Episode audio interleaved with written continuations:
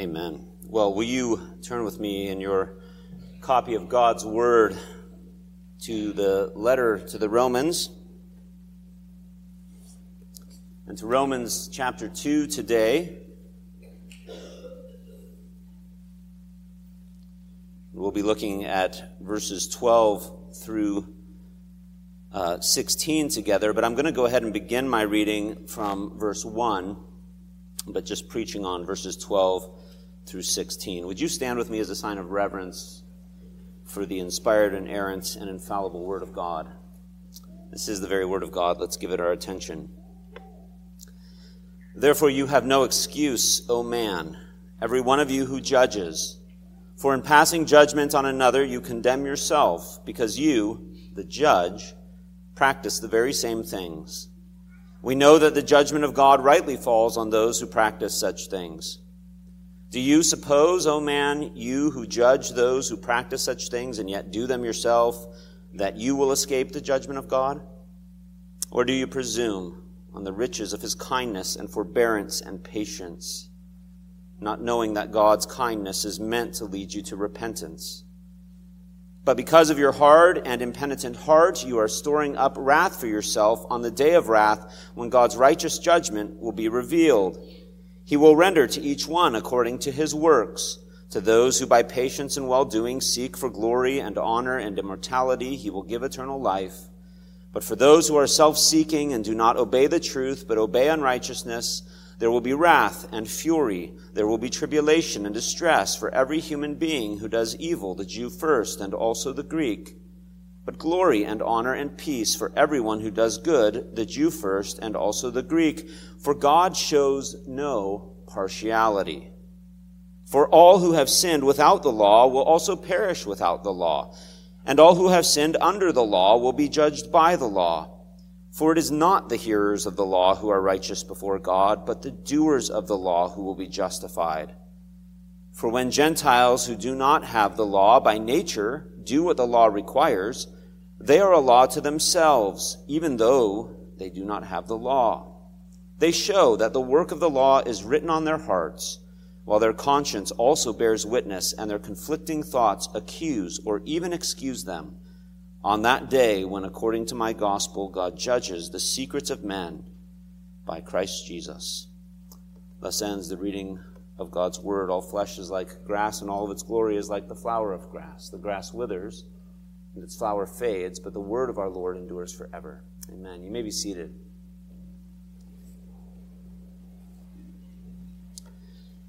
Verse 16 speaks of a day when God will judge the secrets of men by Jesus Christ. When most people think about God, what do they think of? Do they think of him as a righteous judge? Do they think of him as being perfectly holy and just?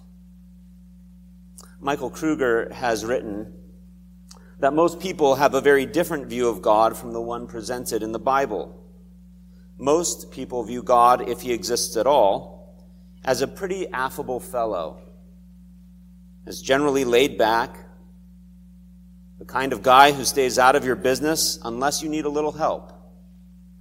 He's a bit like that cool, uninvolved parent who's not worried about how you live as long as you're happy. In my experience, what Kruger says is proved to be mostly true.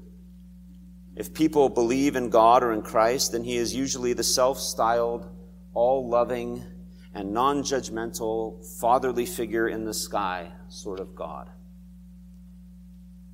Is it any wonder, then, that most people inherently hate the idea of a God who judges, a God who is holy, and who actually sends people to hell for their sins? Or, if they think that some people actually deserve to go to hell for their sins, they think it's reserved for the really wicked types. You know, the Hitlers and the Stalins. Jonathan Edwards once famously wrote that almost every natural man that hears of hell flatters himself that he shall escape it. We so often hear that my God is a God of love, and he would not judge. But the God of the Bible is not a one dimensional being who is all love and all patience. He is a God who is at the same time perfectly holy and righteous and pure. And the fact of the matter is that when people meet God in the Bible, it is never a casual, chummy sort of introduction. Hey, bro, how are you? Heard a lot of good things about you. No, it's usually a terrifying, profoundly life changing encounter. Life changing because it immediately brings into very sharp focus two things that were previously out of focus namely, the reality of God's absolute holiness on the one hand, and the reality of sinful man's uncleanness on the other. I think for a moment about Isaiah's vision of God in Isaiah chapter 6 as he describes that encounter. Uh, if you're familiar with it or unfamiliar with it, this is what he says. He says, I saw the Lord sitting upon a throne. He was high and lifted up, and the train of his robe filled the temple. And above him stood the seraphim, that's angels. And one called to another, and they said, Holy, holy, holy is the Lord of hosts. The whole earth is full of his glory, and the foundations of the threshold shook at the voice of him who called, and the house was filled with smoke. That's a pretty awesome and terrifying vision. And what was Isaiah's immediate response to this encounter of God's holy glory. He said, Woe is me, for I am lost. For I am a man of unclean lips, and I dwell in the midst of a people of unclean lips, for my eyes have seen the King, the Lord of hosts. God's throne is the place where he sits in judgment, a place where the heavenly realm witnesses to the perfections of his holiness. And so, no sooner does Isaiah see the Lord clearly than he finally sees himself clearly. Well, here in Romans chapter 2, Paul has been describing the Lord as a holy and righteous judge an impartial judge. And I need to remind you that as we pick things back up here in chapter 2, that we are stepping back into the middle of a very carefully crafted argument. An argument which will not actually conclude until we get to chapter 3 and verse 9. And when it finally does conclude, Paul's conclusion is that we have charged that all, both Jews and Greeks, are under sin as it is written, none is righteous.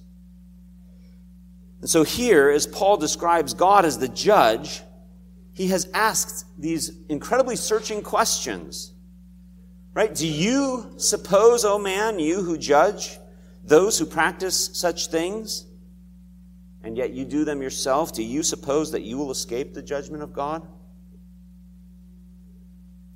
He's reminded us that there is a day that God has appointed for judgment, and that men are storing up wrath for themselves on the day of wrath when God's righteous judgment is revealed. He has laid out the basis on which he will judge. He will render to each one according to his works. And he has described the judgments that he will render. That to those who by patience and well doing seek for glory and honor and immortality, he will give eternal life.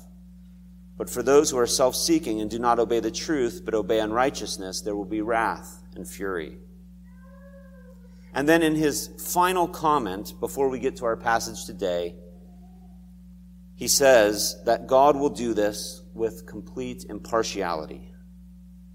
There will be tribulation and distress for every human being who does evil, the Jew first and also the Greek but glory and honor and peace for everyone who does good, the Jew first and also the Greek, for God shows no partiality. God is glorious in his impartiality. And today, then, as we pick things back up in verses 12 through 16, Paul is continuing this argument. And he is supporting his statement that God is a holy and impartial judge. And let me just give you three points here to help you as we think about him as an impartial judge. First, we see here in verses 12 through 13 the judgment of the law as God's impartial judgment is demonstrated through the law written in commandments.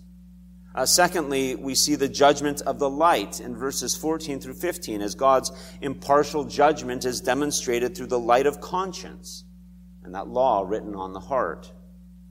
And then finally, in verse 16, we see the judgment of the Lord as God's impartial judgment is demonstrated through the person of his Son, Jesus Christ.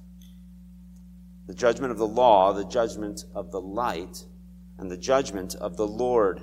Now, it's important to see as we look at this first point together that this whole little section in verses 12 through 16 again is written in support of what he's just said that God shows no impartiality. Uh, and that's proved by the fact that Paul begins with the, this little word for, right? Uh, if there was no break or no versification in the text of Scripture, it would simply read, God shows no partiality for all who have sinned without the law. Right? The for is there to help us understand that Paul is making a supporting argument for that statement, that God is impartial. Now let me prove it.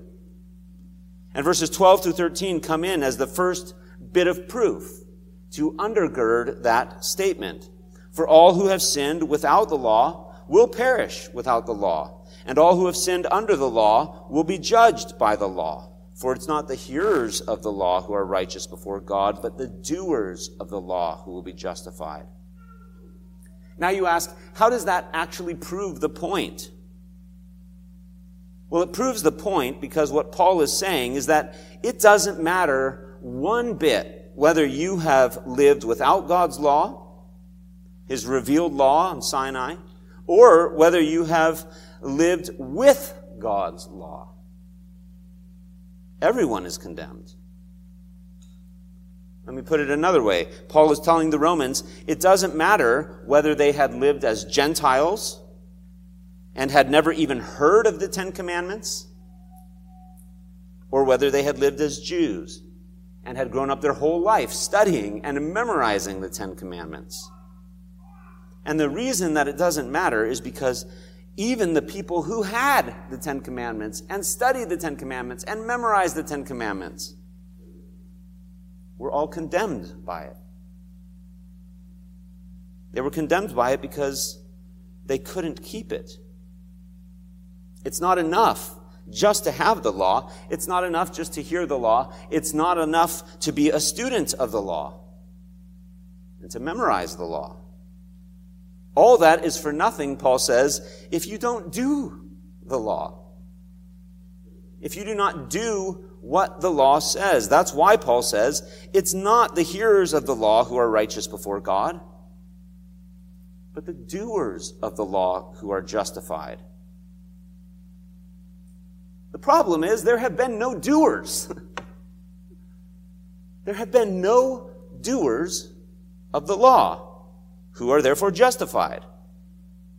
However, the Jews may boast in the law, they have not been doers of the law. So look at verse 23. It says, You who boast in the law, you dishonor God by breaking the law. For it's written, The name of God is blasphemed among the Gentiles because of you.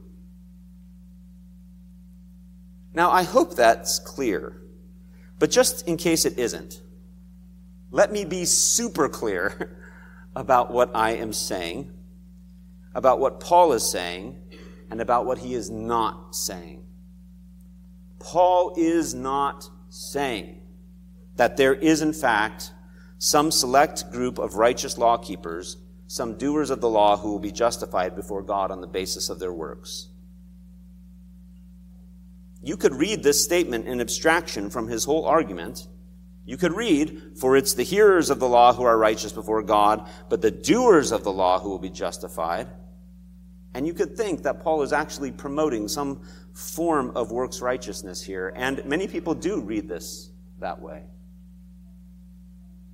But that would not only break up the whole flow of his argument, it would also stand in direct contrast, not only with his conclusion that all Jews and all Greeks are under sin, but it would stand in contrast to everything he so clearly teaches in the New Testament. Like in Galatians 2:16, we know that a person is not justified by works of the law, but through faith in Jesus Christ.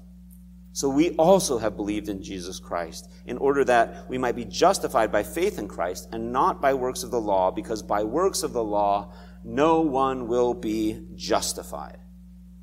Nobody.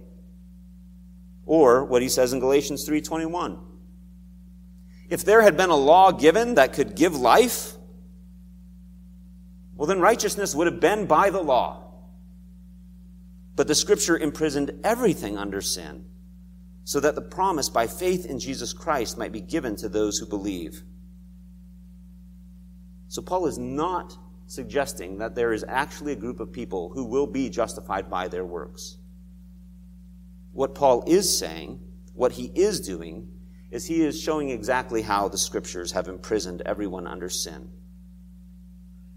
He is showing, as he will say in the next chapter, that the law shuts every mouth so that the whole world may be held accountable to God. For by the works of the law, no human being will be justified in his sight. Romans 3 19 through 20. For by the works of the law, no human being will be justified in his sight. The Jews who had the law, they will be condemned by the law because only those who do the law can be justified. They will be condemned because they haven't done the law. But what about the Gentiles? You say it seems hardly fair that they should be held to a standard that they never actually heard. They didn't grow up hearing the law. They didn't grow up in synagogue. They didn't grow up memorizing the Ten Commandments and studying it week in and week out. And after all, if they didn't know it, they didn't get a chance to keep it, did they? Shouldn't they have an excuse on the day of judgment? Well, that's where Paul goes next. Because even though they did not have access to God's moral requirements written on tablets of stone, written and passed down through the scrolls, they did have access to his moral requirement through their conscience in the form of the law written on their hearts. And so, having considered here the judgment of the law on people's conduct, let's consider next the judgment of the light in people's conscience. Verses 14 and 15. For when Gentiles who do not have the law by nature do what the law requires, they are a law to themselves, even though they do not have the law. They show that the work of the law is written on their hearts, while their conscience also bears witness, and their conflicting thoughts accuse or even excuse them. So, what do you think? Are the Gentiles off the hook on the day of judgment? You're all Gentiles, presumably. Are you off the hook? Not at all. Paul says that whenever they do by nature what the law requires, they're a law to themselves, even though they don't have the law. If you've ever read the Westminster Confession of Faith, and I, I encourage you to do it, it's a wonderful uh, document that we confess as a church. You might remember that it actually begins, the whole confession begins with these words Although the light of nature and the works of creation and providence do so far manifest the goodness, wisdom, and power of God as to leave men inexcusable, yet they are not sufficient to give man that knowledge of God and of his will which is necessary unto salvation. Uh, the confession here speaks, on the one hand, of an external witness to God's goodness, wisdom, and power. It calls this external witness the works of creation and providence. You can look around God's world, right? We saw that in Romans chapter 1. It is on display. But the confession also speaks of an internal witness. You don't have to look outside. There is an internal witness in the heart of every man, which it calls the light of nature. And maybe you've read the confession and you've got, I wonder why it calls it the light of nature. Well, because it's reflecting on Romans 2. That people by nature do what the law requires. That is simply to say that every person in every culture throughout the entire world and throughout all of time, I think I've captured everybody, everyone has an internal sense of what is right and what is wrong. What Irons calls an internal warning system. It produces a sense of self approval or self condemnation in relation to one's conduct. It starts beeping. You shouldn't do this. This is wrong. The Bible just calls it a conscience. God has not left people without a conscience, without this light of nature, so that they know not only that some things are right and that some things are wrong, but they also feel good or bad about it. Their conscience accuses them and excuses them. They know it's wrong to murder, to commit adultery, to steal, to bear false witness. And they feel bad when they do it, at least at the beginning, because the conscience can be seared, it can become hardened. But people know it in their hearts because the Bible says that even though they don't have the law, the work of the law is written on their hearts, while their conscience also bears witness and their conflicting thoughts accuse or even excuse them. That's courtroom language, isn't it? The language of accusation. It's the language of a prosecuting attorney bringing charges against someone. When people do what they know is wrong, that internal warning system starts sounding the alarm, and their guilty conscience begins to accuse them. Other times, their conscience makes them feel good about themselves. They feel that they've done what was right, and it excuses them. Of course, the problem is that nobody's conscience excuses them all the time. And by and large, it accuses them. And even when they do do what's right, they do it for wrong reasons. So you see, Paul's argument here is it's watertight. First, he says that the Gentiles who are without the law are condemned without the law. If you, if you grew up and you've never heard of God's law, you're still condemned without the law. Then he says the Jews who have the law are condemned by the law. If you grew up and you had the law and you studied it, you're still condemned by the law.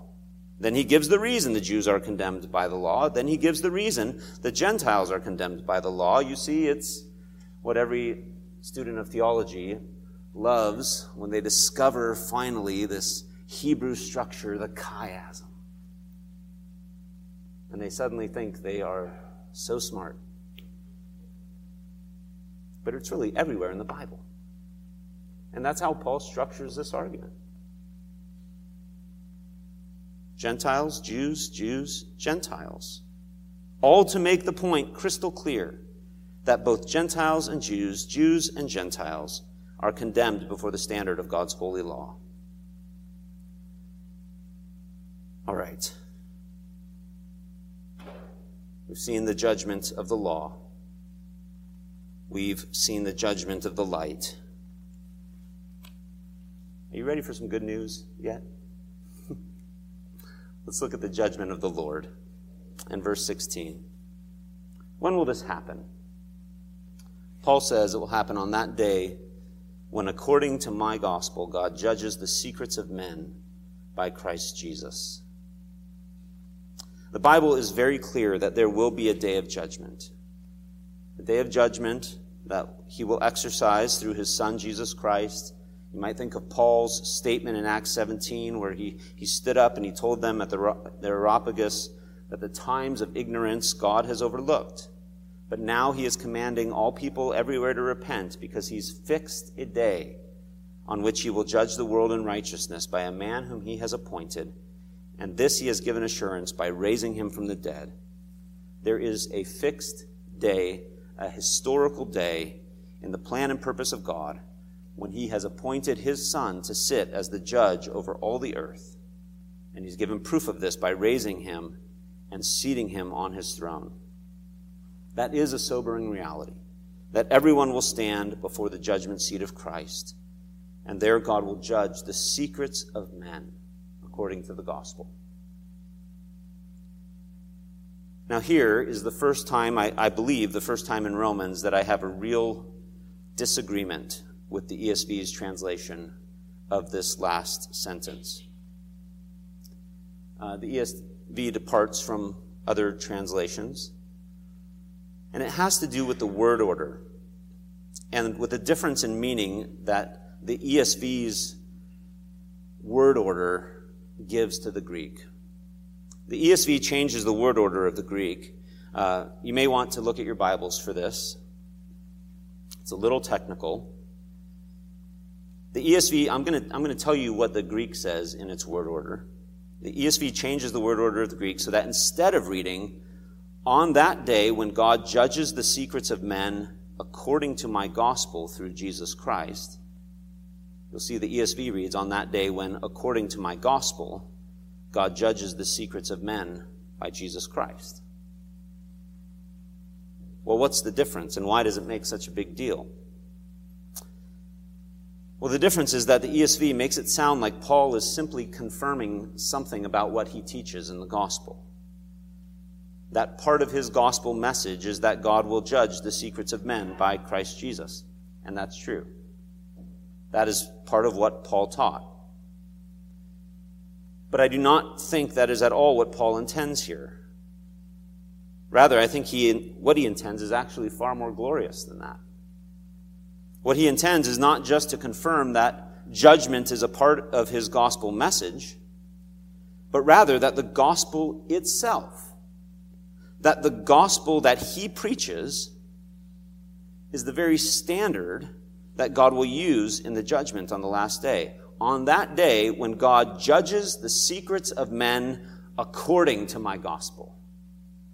You see the difference? It's important. What Paul is saying is that it's the gospel, and it is how people have responded to the gospel that will determine their eternal destiny. What is the standard of the gospel by which people will be judged? Thankfully, we don't have to guess because Paul tells us uh, in the next chapter. He, he refers to it as the law of faith. Then what becomes of our boasting, he says? It's excluded. By what kind of law? By a law of works? No, but by the law of faith. For we hold that one is justified by faith apart from works of the law. God is one who will justify the circumcised by faith and the uncircumcised through faith. Here is the impartiality of God that God justifies the circumcised and the uncircumcised by faith. In that final day of judgment, when the secrets of your heart are revealed, when all that you have done is brought to light before the judgment seat of Christ, when the law and your own conscience stand and bear witness against you, how will you be judged? Paul says it will be according to the gospel. Paul says in 2 Thessalonians 1, and here I think it's very clear, that the Lord Jesus will be revealed from heaven with his mighty angels in flaming fire, inflicting vengeance on those who do not know God and those who do not obey the gospel of our Lord Jesus. They will suffer the punishment of eternal destruction. This is the question. And it's, it's such an important question. When you stand before Christ and the question is asked, What did you do with the gospel? What did you do with my son?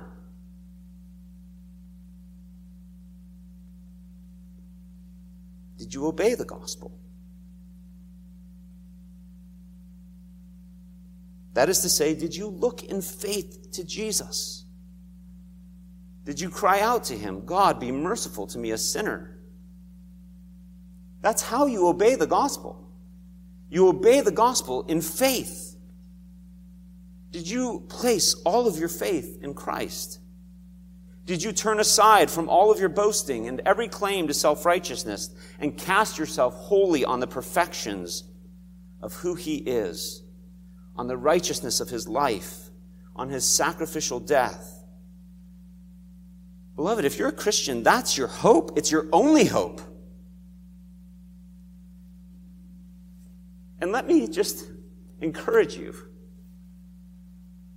there could be no other judge more favorably disposed to your wretched plight than the Lord Jesus Christ, who bears the marks of the cross on his hands. You could have no greater judge. When the judge walks in the room and you look over and you breathe a sigh of relief because you see it's Jesus. The judge is the one who bore your transgressions, your sins, your iniquities in his body to the cross, who endured the wrath of God for all of them, and then who left all of your sins buried in the grave when he rose again on the third day. The judge is the one who has sustained you through all of your life. He has sustained you in faith in your darkest and most desperate moments who's comforted you in every heartache, who has restored your soul like streams in the desert. The judge is the one who has been your most faithful friend and advocate. Will he change on that day? Jesus Christ is the same yesterday, today, and forever. On that day, God will judge the secrets of your heart, and he will judge them according to the gospel through Jesus Christ. And when that standard is brought to bear upon you, you will, as our catechism says, be openly acknowledged and acquitted in the day of judgment.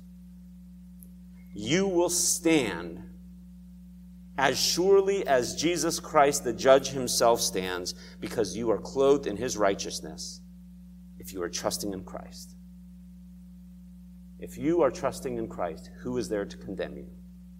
Christ Jesus is the one who died, more than that, who has been raised, who is seated at the right hand of God, who indeed is interceding for you. There is nothing to condemn you. But the opposite is true as well. And it's not comforting, it's terrifying. The wicked will not stand in the day of judgment, but like the chaff will be driven away. If having heard the gospel, if having received the knowledge of the truth, if you turn away from Christ, and you go on in unbelief and deliberate sin, the Bible says there is only the fearful expectation of judgment and a fury of fire that will consume the adversaries. Because if anyone has set aside the law of Moses dies without mercy, how much worse punishment do you think will be reserved for the one who has trampled underfoot the Son of God, profaned the blood of the covenant, by which he was sanctified, and outraged the Spirit of grace? And beloved, that was not simply written to the world at large, that was written to the church. It wasn't written to the unbelieving world. It's written to those who actually belong to the visible church and yet who are not trusting in Christ. Not everyone who says to me, Lord, Lord, will enter the kingdom. For we know him who said, Vengeance is mine, I will repay. And again, the Lord will judge his people, and it's a fearful thing to fall into the hands of the living God. You shouldn't think that because you come to church, that you can live in unbelief and unrepentant sin. You will stand before Christ, and the secrets of your heart will be exposed, and you will be judged by what you did with this message of the gospel. Do not presume upon the riches of God's kindness and forbearance and patience. These are meant to lead you to repentance and to faith in Christ. Now, that's a sobering thing to say. But it's one thing to presume on the kindness, forbearance, and patience of God, beloved. And it's another thing to rest in the kindness, forbearance, and patience of God. Because God is kind, and He is forbearing, and He is patient. And so you ask, Pastor Joel, how do I know? How do I know whether I am just presuming on God's kindness and forbearance or patience? How do I know if I'm just being presumptuous or if I'm actually trusting in Him? Because the question is not whether or not you are a sinner. You and I both know that. Whether you grew up with the law and, and in church or not in church and without the law, we're all condemned by it. The question is, as Christians, when we sin, how do we respond to the gospel? The gospel the gospel is not something that was just for us when we came first to faith in Christ. The gospel is something that is for us every day of our life. When you sin, do you feel a sense of sorrow and conviction over what you have done? Do you feel that sting of conscience? And more importantly, does it grieve your heart that you have offended the Lord who has been with you all of your life? Who has stood by you, who has been patient and forbearing with you? Does it break your heart that you're still a sinner? It breaks my heart. I cannot wait for glory, not just to see Christ, but finally to be free from sin. But in grief and sorrow, do you look to Jesus?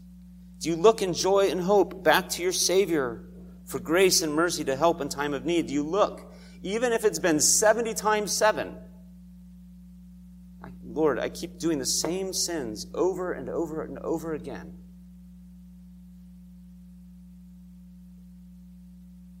Do you come over and over and over again? Like the tax collector saying, Lord, be merciful to me, a sinner. Does your soul cry out like Isaiah, Woe is me, for I'm a man of unclean lips, and I dwell upon among a people of unclean lips. If you feel that and you turn to Christ, well, what did the Lord do for Isaiah? He had one of the angels take a coal off the altar of sacrifice and bring it and touch his unclean lips that very altar that was used where sacrificial animals were laid, a burning ember was taken and touched to his lips. And just as that coal was taken off the altar and touched to the unclean lips of Isaiah, so the, the coal of Christ's satisfaction is taken off the altar of the cross and is touched to your unclean soul. God is kind and forbearing and patient. And there's no greater proof of that than the fact that Jesus, your most favorable judge, is going to judge you according to the gospel.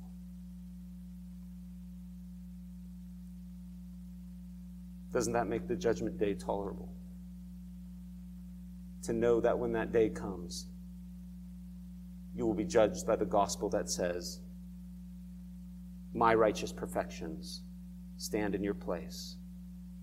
My death satisfies your curse. Enter into your rest. Amen. Amen. Let's pray.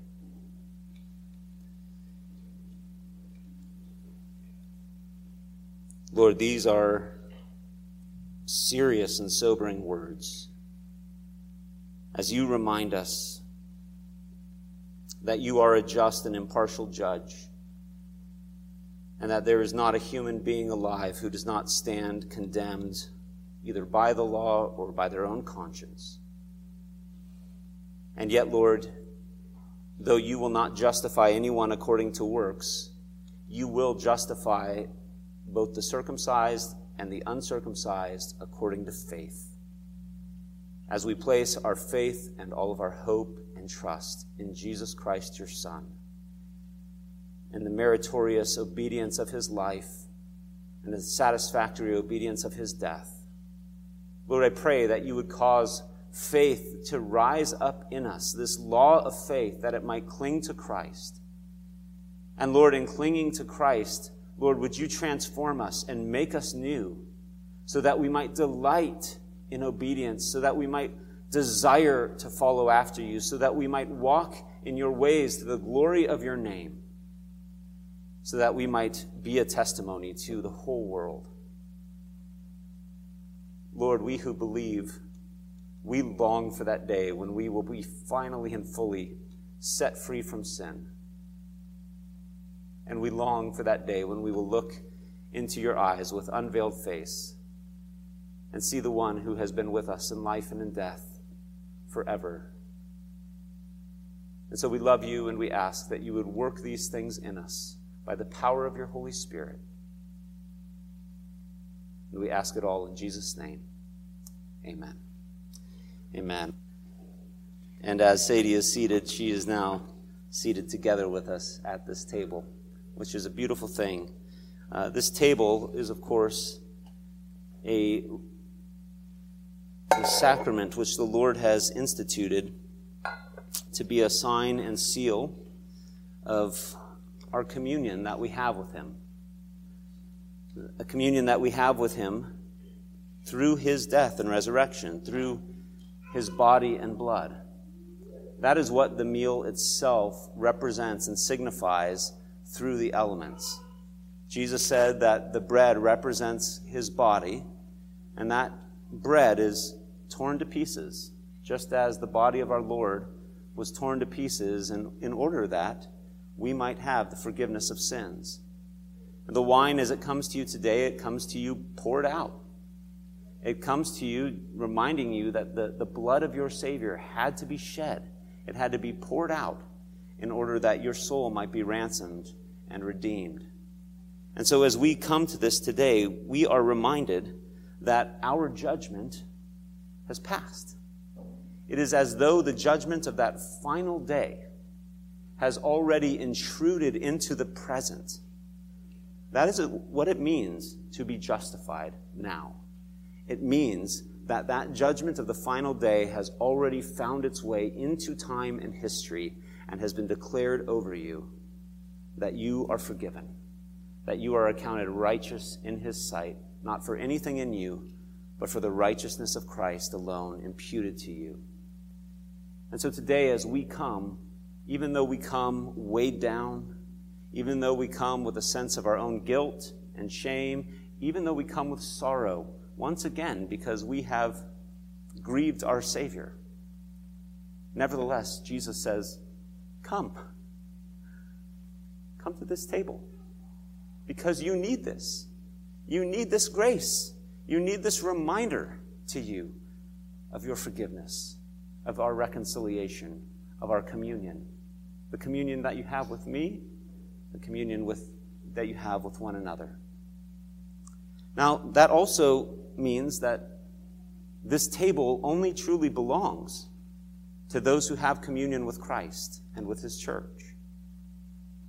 It means that this table, while it includes everyone who professes their faith in Christ, who's been baptized into his name, uh, who are walking in faith and repentance, it excludes those who are not. And so I must give you the warning of Scripture that the Scripture tells you that you should not eat and drink these elements in an unworthy manner, but you should come in a worthy manner. And that worthy manner, again, is not your own worthiness, it is your faith to feed upon Christ and His worthiness. So even though you might let these elements pass by you today, even if you are not in Christ and you know that you do not belong to Christ, I, I would call upon you today do not let Christ pass you by. The gospel has been proclaimed to you today, and you are responsible for what you've heard. And the right answer to that is not to turn and walk away. The right answer to that is to cry out to God, God, have mercy on me, a sinner, and save me. And if you want to know what it means to be a disciple of Christ, please come and talk to me after the service. I would love to talk to you about this. But as we have gathered around this table now, let's pray and ask that the Lord our Savior would sanctify these holy elements and set them apart for this use. Let's pray. Lord, as we come now, we would not come trusting in anything in us. We know that there is nothing good in us. We know that the law condemns us. We know that our own conscience condemns us. We know that our enemy, the devil, accuses us. But we come because you have called us to come and invited us to come. We come because we trust in your grace to us, that in spite of our, our breaking of the law, in spite of our guilty consciences, you have taken all of that upon yourself. You have borne our sins and iniquities to the tree in order that we might die to sin and live unto righteousness. And so, Lord, help us now to come with faith to feed upon you and love to feed upon you. And feed us here today with your grace. So, Lord, we ask that you would set apart these elements for this holy use as we ask it in the name of Jesus. Amen.